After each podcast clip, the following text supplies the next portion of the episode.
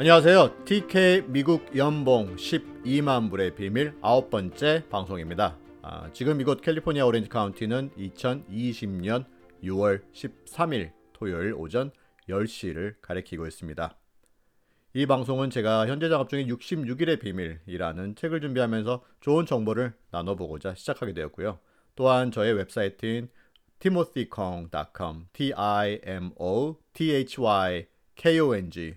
com에도 방송과 더불어 도움이 되는 내용들을 계속해서 업데이트하고 있습니다. 물론 웹사이트에서도 이 방송을 들으실 수 있고요.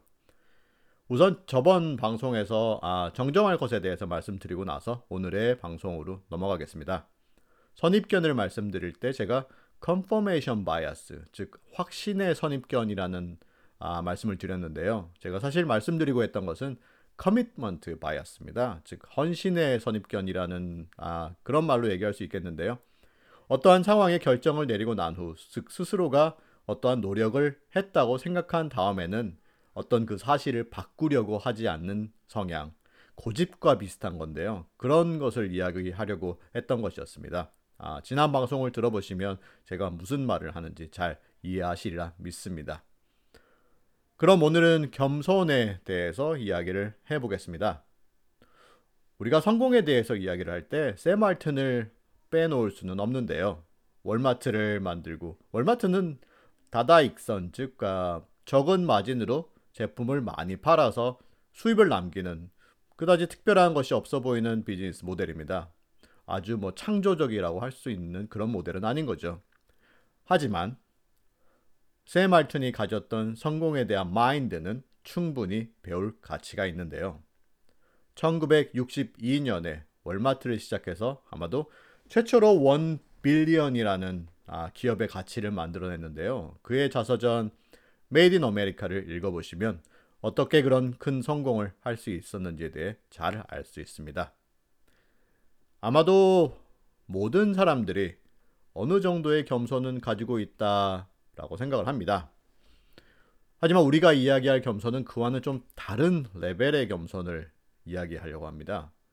보통 이야기되어지는 겸손, 뭐 다른 사람들을 존경해라, 너무 나서지 말아라 정도의 것은 쉽게 말로 되올 수 있지만 그것이 어느 정도의 깊이의 겸손인지는 잘 드러나질 않습니다. 그와는 다르게 전혀 겸손하지 않는 사람들도 있습니다. 마이클 조던의 얘기를 들어볼까요? 그는 흔치 않는 정말 아나무인한 사람들 중에 하나로 유명했는데요. 정말 잘난 체를 많이 했다고 합니다. 뭐 잘난 체를 할 만큼 농구를 정말 잘하긴 했으니까요. 겉으로는 그렇게 보였을 겁니다. 하지만 그 안을 한번 들여다볼까요? 롤랜 러잠비라는 사람이 쓴 마이클 조던의 이야기죠. 마이클 조던 The Life라는 책을 읽어보시면 그는 경청할 줄 아는 능력, 코치의 말을 잘 듣고 이해하고 실행하는 것이야말로 마이클 조던의 가장 큰 장점이다. 라고 쓰여 있습니다. 심지어 그의 대학 코치는 이렇게 이야기를 했다고 합니다. 자신은 마이클 조던처럼 그렇게 자신의 말에 귀 기울여 듣고 이해한 다음 그리고 실행으로 옮기는 사람은 처음 봤다고 이야기를 했다고 합니다. 또한 챔피언 타이틀을 획득한 다음 코치에게 그는 잠시 휴가를 갔다 오겠다고 이야기를 했는데 코치도 그러라고 했다고 합니다. 근데 그 다음 날 새벽 마이클 조던이 코트에서 연습을 하고 있는 것을 발견했는데요. 하루도 채 안 되는 휴가였던 거죠. 코치가 여기서 뭘 하고 있냐는 질문에 그의 말은 내가 연습을 하고 있지 않는 동안 누군가는 연습을 하고 있을 것이고 난 미래에 그를 만나게 되면 아마도 그를 이길 수 없을 것이다. 라고 말입니다. 그렇다면 이런 가장 훌륭한 농구 선수로 손꼽아도 면목 없는 그의 가장 큰 성공의 비밀은 도대체 무엇일까요? 겸손이 아닐까요? 달라이라마가 경청에 대해서 세 가지로 분류를 한 적이 있습니다. 첫째는 그냥 듣는 것. 둘째는 듣고 이해하는 것. 마지막 셋째는 듣고 이해해서 자신의 것으로 만드는 것. 우리가 겸손이라는 말을 이야기할 때 그냥 겉으로만 보여지는 즉 말로만 하는 것을 이야기하면 안 될 것 같습니다. 마이클 조던을 보자면 겉으론 가장 잘난 체를 많이 하는 선수였지만 동시에 가장 코치의 말을 잘 듣고 실행할 줄 아는 사람이었습니다. 대부분의 사람들은 겉으로 표현하는 겸손을 겸손이라고 부릅니다. 그리고 안으로는 아주 잘난 체하고 거만하죠. 우리가 봤던 마이클 조던과는 반대되는 경우인데요. 한번 확인해 볼까요?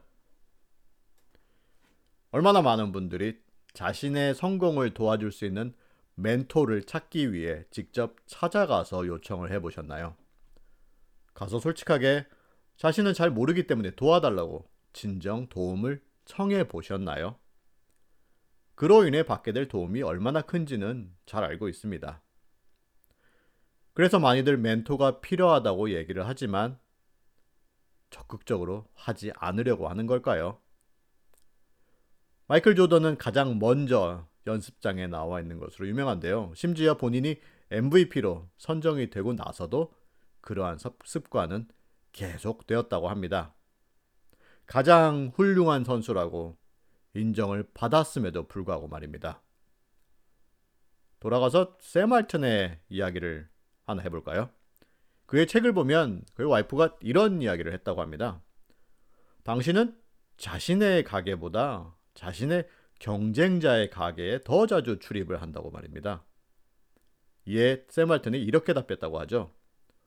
내가 운영하는 방법은 내가 잘 알고 있으니 이젠 다른 사람들에게 더 배워야 하지 않겠어?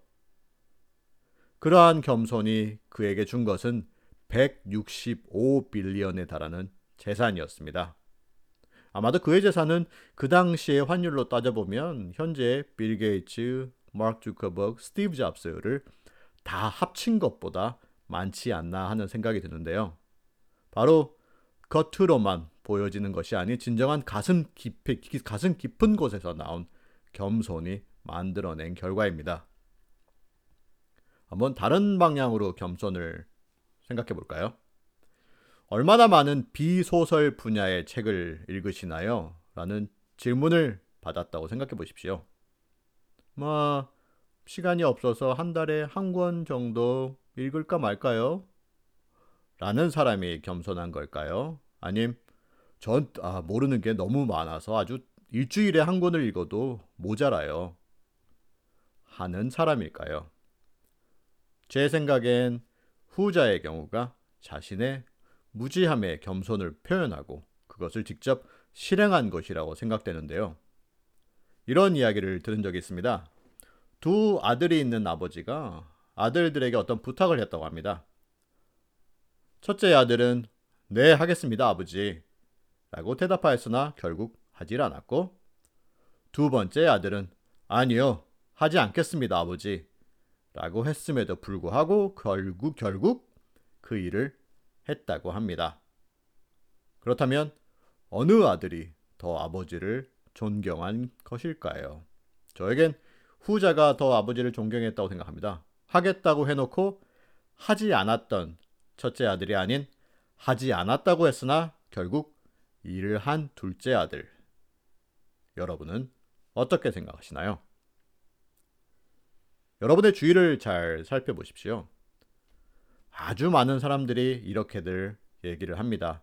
그럼 당연히 해야지. 곧 할 거야. 걱정하지 마. 그리곤 얼마나 많은 사람들이 실제로 그 일을 결국엔 하는지를요. 이 방송을 들으시는 분들과 저를 포함해서 우리는 두 번째 아들처럼 실제로 일을 해내는 사람이 되어야 합니다. 척이 아닌 실제로 하는 사람. 산에 오르기 위해선 그래 시작하는 한 걸음이 중요해 라는 단지 이야기를 하는 사람보다 그걸 모를지언정 실제로 한 걸음을 내딛는 사람 말입니다. 그러기 위해선 본인에게 아주 겸손해야 합니다. 바로 마이클 조던과 샘 알턴이 우리가 알고 있는 성공이라는 두 글자를 만들어낸 가장 큰 가치 중에 하나, 겸손.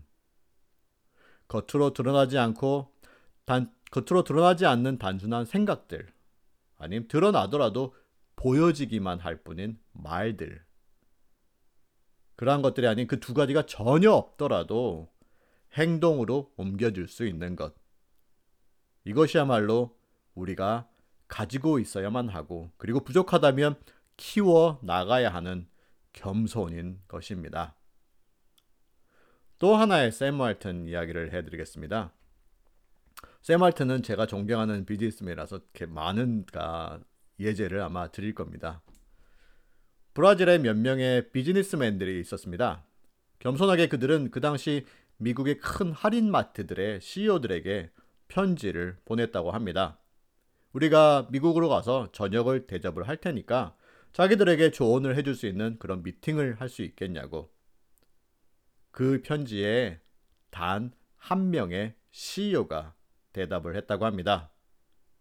예상하셨겠지만 바로 샘 알튼이었죠. 그래서 그 비즈니스맨들이 비행기를 타고 도착한 곳은 바로 아칸사스 주라는 조그마한 도시의 벤턴빌이라는 곳이었습니다. 아주 시골의 마을이죠. 그들을 기다리던 사람은 오래된 트럭 옆에 서 있는 나이든 운전사와 개 한 마리였습니다. 그래서 그들이 이렇게 물었다고 하죠. 당신이 우리를 세말튼에게 데려다 줄 사람이야? 그러자 그 나이든 사람이 내가 세말튼이야. 트럭에 타. 그리고 우리 집으로 가서 저녁을 먹으면서 이야기를 하자. 그 말입니다. 도착한 그들은 샘 알튼의 와이프가 직접 요리한 멋진 가정식을 먹고 디저트를 먹고 난 다음 브라질에서 온 본인들이 하려는 질문 대신 오히려 샘 알튼에게 밤새 이런저런 질문을 받았다고 합니다. 나중에 브라질 비즈니스맨들이 서로 이렇게 이렇게 이야기를 했다고 하죠. 어떻게? 우리가 궁금한 것을 물어보기 위해서 미국까지 온 것인데 오히려 샘 알튼이 자신들에게 질문한 것이 더 많냐는 것이죠. 샘 알튼이 그들로부터 초청을 승낙한 이유는 샘 알튼 본인이 무엇을 잘하는지를 그들에게 알려주기 위한 것이 아니었습니다. 그들에게 어떤 것을 배우기 위한 것이었죠. 에브람 링컨도 이런 비슷한 이야기를 했다고 합니다. 나는 만나는 내가 만나는 모든 사람들에게 배울 것을 찾게 된다. 그게 심지어 내가 원하지 않는 만남일지라도 말이다. 이제 조금씩 그 모든 사람들에게 비슷한 점이 보이지 않으시나요? 마이클 조던, 샘 아우튼, 에이브람 링컨. 이들 모두는 스포츠, 비즈니스, 그리고 정치라는 전혀 다른 분야에서 활동했던 사람들입니다. 그런데 공교롭게도 비슷한 경향을 가지고 있습니다. 바로 겸손이라는 것인데요. J.W. 메리엇, 메리어트의 메리어트 호텔의 수장이죠. 그의 자서전 메리어트식의 서비스 정신, The Spirit to Service Marriott Way. 에도 이런 말이 나오는데요. 당신은 잘 들을 줄 아는 겸손을 가져야 한다. 겸손하다고 말로만 하지 마십시오. 실제로 보여주세요. 마지막으로 또 하나의 세말튼 이야기를 들려드리며 오늘의 방송을 마치려고 합니다. 세말튼이 결국은 초청을 받고 브라질을 방문하게 됩니다. 그런데 도착하기로 한날 세말튼을 초청한 브라질의 비즈니스맨이 경찰서에서 전화를 한 통 받게 됩니다. 자신들이 미국에서 온 샘 알튼이라는 나이 든 사람을 감금하고 있다고 말입니다. 어느 백인 노인이 브라질의 여러 상점들을 계속해서 기웃거린다는 전화를 받고 체포했다고 말입니다. 와서 빨리 보석하지 않으면 감옥에 집어넣겠다는 겁니다. 세말튼을 초대한 사람은 당장 경찰서로 가서 경찰관에게 이 사람이 누군지 아느냐. 이 사람은 빌리언에어인 세말튼, 미국에서 온샘 알턴이다 라고 따지며 자초지정을 물으니 경찰관의 말, 웬 나이든 백인 남자가 줄자를 들고 여러 가게를 기어다니며 무언가를 자로 재고 있다고 하기에 자신들은 정신병자가 아닌가 하고 국민들을 국민들의 안전을 위해서 체포할 수밖에 없었다라고 말입니다. 샘 알트는 석방한 다음 그에게 왜 그랬냐고 물으니 그 대답 또한 기가 찹니다. 브라질 상점의 진열대 사이가 얼마가 되는지를 측정하고 있었다.